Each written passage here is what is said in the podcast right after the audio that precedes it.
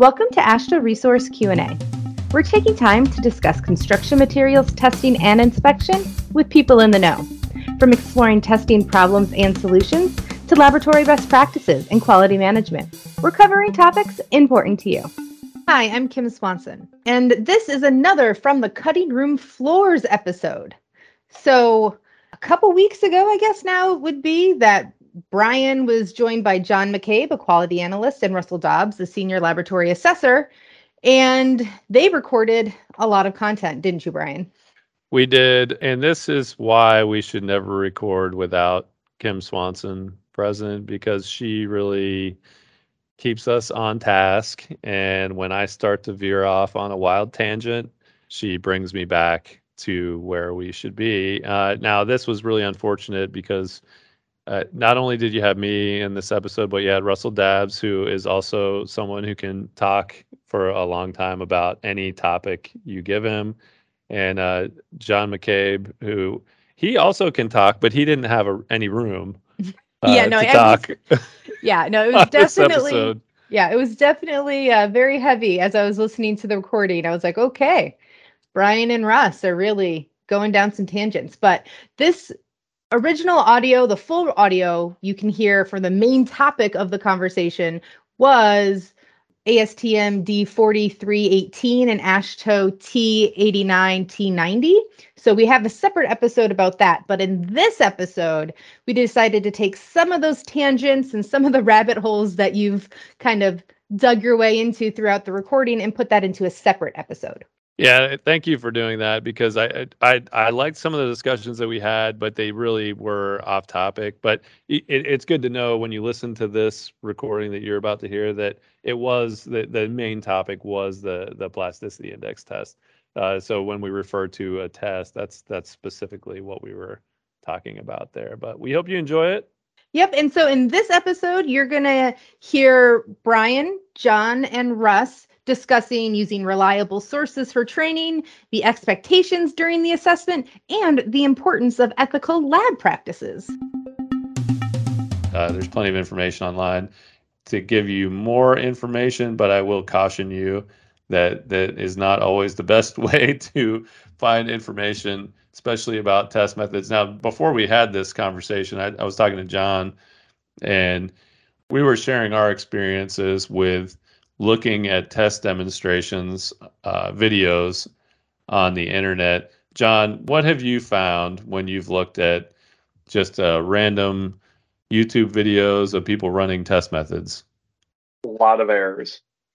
They are great training tools for our new assessors to watch a video and pick out all the errors that the people have made in the different test standards.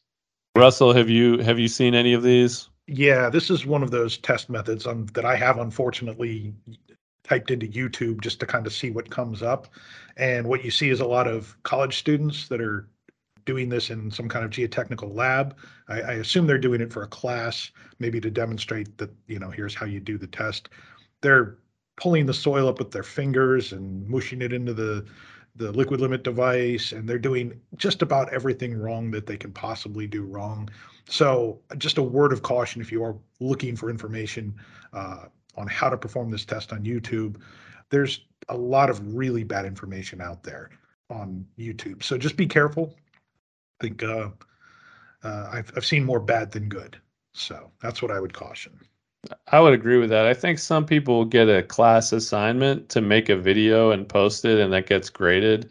But some people then find that and they don't know that that's what it is. So they think, oh, this person must know what they're doing. They're from whatever university and they've made this video. And it's like, oh, no, that's an undergrad student who has never actually run this test before. They're trying to learn it. But rather than have somebody teach them because maybe their professor doesn't know how to run it either, they haven't tried to figure it out and show this video. That's another thing I'll get into. And Kim's probably going to cut all this, by the way. Kim Kim's not with us today on the recording, but uh, she she still will edit this. What were you going to say, Russ? Well, the other thing about that is, you know, they're not using the AASHTO or the ASTM standard as a guide for that test. They have a, a lab manual or something that that they're going by. I actually had a person in a laboratory one time using their old guide when he was trying to demonstrate the test and he missed a lot of steps and he did a lot of things wrong and he kept saying but this is what my lab manual says to do i'm like yeah that's great but we're doing the AASHTO and the ASTM test method. That's what I need you to do. He's like, but my manual says this. I'm like, that's not what the AASHTO and the ASTM standard says. So, I mean, I think it's important to keep in mind that, you know, they're not using the same source information that we are either. So just keep that in mind whenever you look at those. They, they're they're amusing to us. I find them hilarious because of all the mistakes that are that people are making, and the, it, it's a good source of laughter, but not a good source of quality information on how to perform the test. That's for sure. Yeah, the source information topic is a good one because it's not just AASHTO and ASTM that writes standards, right? You've got a lot of different countries have their own versions of these standards. A lot of different state DOTs have their own versions of these standards. Now, usually they resemble pretty close, like in the United States, those standards are going to resemble the ASTM or the AASHTO pretty closely, possibly even identically. But it is possible that we could have a laboratory assessor go into a laboratory and they say, okay, run, go ahead and run the liquid limit test. And they may run their state method and it may miss some steps. So it's not that that person isn't competent or doesn't know what they're doing. It's just that they're used to running the state method. So that's initially what they did. And they kind of need to get reset and say, okay, go ahead and run ASTM D4318 because that's what you've requested. So yeah, that's that's a really good point. But back to the whole like not trusting the videos conversation, I'd say you find that a lot of people don't know what they're doing in general. So like you should always be skeptical when you see videos online don't just assume because somebody has like if i if i posted a video of me running a, a test that i'm not that familiar with don't trust it because oh well that person works for the AASHTO accreditation program. They must know what they're doing. Uh, first of all i wouldn't post a video of me doing something i wasn't competent to do because i know better. But it, if you do have a person who doesn't have that awareness which the i'm sure we all know people everyone listening knows somebody like that who's like, "Oh yeah, I know what I'm doing," and you know they don't know what they're doing, and and they're perfectly happy to post something like that online. And, and but you, you really should be skeptical. And when when you want to know the real information, you go to the standard and see what yeah. it says, right? Uh, but it's difficult. Like I feel for the lab techs when they go through the assessments. When you see those kind of mistakes, and Russ, I know you are a real people person. Uh, you are aware when people are stressed out, and I know you feel it too what kind of techniques do you use when you run into a situation where it just seems like somebody's really nervous? Well, you know, it's going to depend on the person. There are a lot of people who can't talk and work at the same time. A lot of times I like to just talk to people to try and, you know, help put them at ease, find some common ground, something that we can both talk about, sports or hobbies, something like that. Just something to take their mind off of the task at hand. But there are a lot of people who can't talk and work at the same time. And so you ask them a question, they immediately stop what they're doing to answer your question. So in those cases, it's really a matter of just communicating and, and letting them know that you're aware that they're nervous and you empathize, take a step back, take a breath, and we'll get right back to it. I think alleviating the pressure and giving them that moment to kind of regain their composure, put their thoughts in order, and then step right back into it and then letting them know that you know this is this is an assessment. It's not a pass or fail situation. Mistakes are common. We expect there to be mistakes. We don't expect anybody to be perfect. And a lot of times that takes the pressure off as well because a lot of times people think it's an actual test and that they can fail and that's not the way we look at this. It's it's not a test. So we're we're there to offer advice on how they can perform the test better based on what we see. That's really what we're there for. So if, if you can establish that first thing and really uh, emphasize that during the assessment, then I think that makes people a lot less nervous because you're not the boogeyman evaluating them. You're there to help them uh, do their job better. I also want to point out we are we, we are responsible for making sure that they know what they're doing. So so like not not making them know what they're doing, but identifying where they don't, right? So that they can take corrective action. So I don't want while while I feel like this test in particular lends itself to us kind of helping them understand how to do it because there there is such a subjective uh, aspect to this test. I think we probably are more hands-on in helping them with this. But when it comes down to it, uh, I think there's sometimes is a misunderstanding about our role and that we should like I've heard this from frustrated customers before. You're here to make us better. I'm like, well, not necessarily. You're there to make yourself better. Right. Like that's your job. And you know, we identify what the what those areas are where you need help. Exactly. Uh, only you can help yourself though. Right. So so do not put it on the assessor and do not put it on the quality analyst to do that part of the process. Like that is that is the laboratory's responsibility. John, that, you, do you ever run into those conversations? Yeah, I mean the assessors are there to.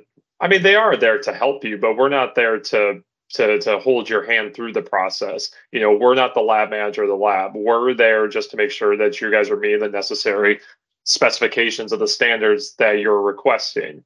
I always tell labs it's not my responsibility to create something for you. It's my responsibility to make sure that that whatever you're coming up with is going to meet the, the specifications. Yeah, yeah, that's right. right. We identify the opportunity for improvement, but it's up to them to actually put that into action for sure. Correct. Yeah, that so I, I wanted to make sure we address that point. I've been for some reason, I don't know what's going on lately, but I've been running into that conversation quite a bit uh, as of late where there are some of our customers that just don't really understand what this process entails and they're disappointed because they looked at us as more like a, a consulting firm than a, an accreditation body. But one one thing I like to think of, and I, I don't often have to get into this part of the conversation with people, but think about it as as a, a taxpayer, as the traveling public you want to make sure that the laboratories that are working on the projects that your tax dollars are funding to be competent, right? You don't want it to be just anybody who has no idea what they're doing that was going through this thing and then all of a sudden it was made to look like they're in conformance, like they know what they're doing when they don't. You want to make sure they've been vetted. You want to make sure they're there they at least meet some minimum level of quality of competency to carry out their work because you are paying the bill, whether you know it or not, for that work. Uh, so that that is a big part of our responsibility as well, is making sure that you don't have companies that are not going to dedicate themselves to doing good work, making sure that they are not accredited. As much as we want to make sure the ones who are are accredited, if they are going through our process, the the converse of that is true as well. So that is something to consider the number one thing that people automatically understand is when you start talking about money and you start explaining it like in that way that you know hey you know we're there to make sure that you're meeting the specifications because our tax dollars are going to you to like help build this road or to test this material. So we have to make sure that's all good there. I mean there, there's cases all the time of where labs don't have accreditation or they fake a test result and then they'll get sued and I mean, a lot of state, a lot of state certification exams, you have to sign something that says if you fake test results, it is a class whatever felony doing that. I mean, this is a serious thing. I mean, people's lives can be at risk for the job that you're doing. I mean, you think, oh, hey, we're just testing soil, but yeah, it might be going for a retaining wall. It might be going for something extremely important at the end of the day. If you don't think that's true, look up some news stories about failures where either bolt failures have caused issues or concrete strength test results were faked.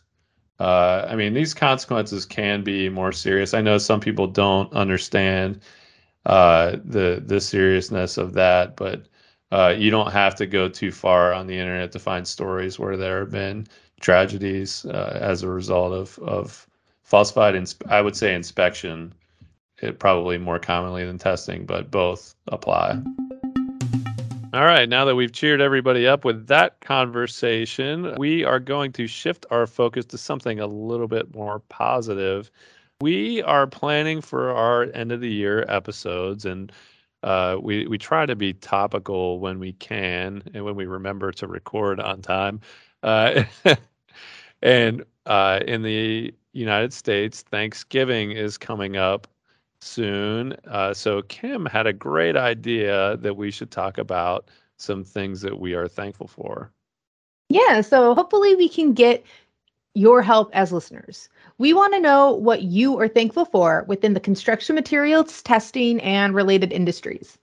It could be a newer test that has replaced an old, cumbersome test, a change or revision, or something that makes your job easier or testing easier. Something that has really made an impact on your industry or anything in that vein.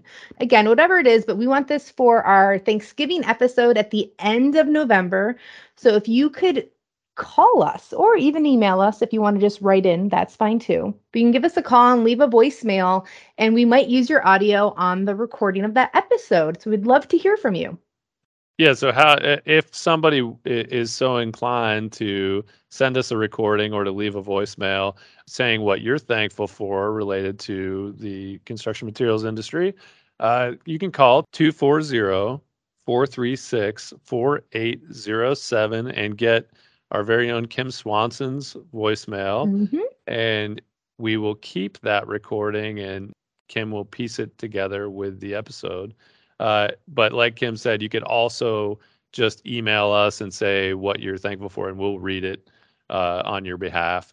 Uh, mm-hmm. So any any way we can get the information, we're happy to do so. And the email is podcast at aashtoresource.org, or you can email Kim or me if you know our emails, but it's uh, just for Kim, it's K Swanson at aashtoresource.org, and mine is B Johnson at aashtoresource.org. So pretty easy. We hope to hear from you. It's going to make that episode better, and and it might be fun for you to hear your own voice on here. Yep. So if you can send us things that you're thankful for in the construction materials testing realm by let's say November 16th, that's a Wednesday. Then we can get it in our episode that will air hopefully Thanksgiving week or thereabouts here in the US. So we hope to hear from you. Again, you can call and leave me a voicemail at 240 436 4807, or you can email podcast at aashtoresource.org. Thanks for listening to AASHTO Resource Q&A. If you'd like to be a guest or just submit a question, send us an email at podcast at aashtoresource.org or call Brian at 240 436 4820. For other news and related content, check out AASHTO Resources Twitter feed or go to aashtoresource.org.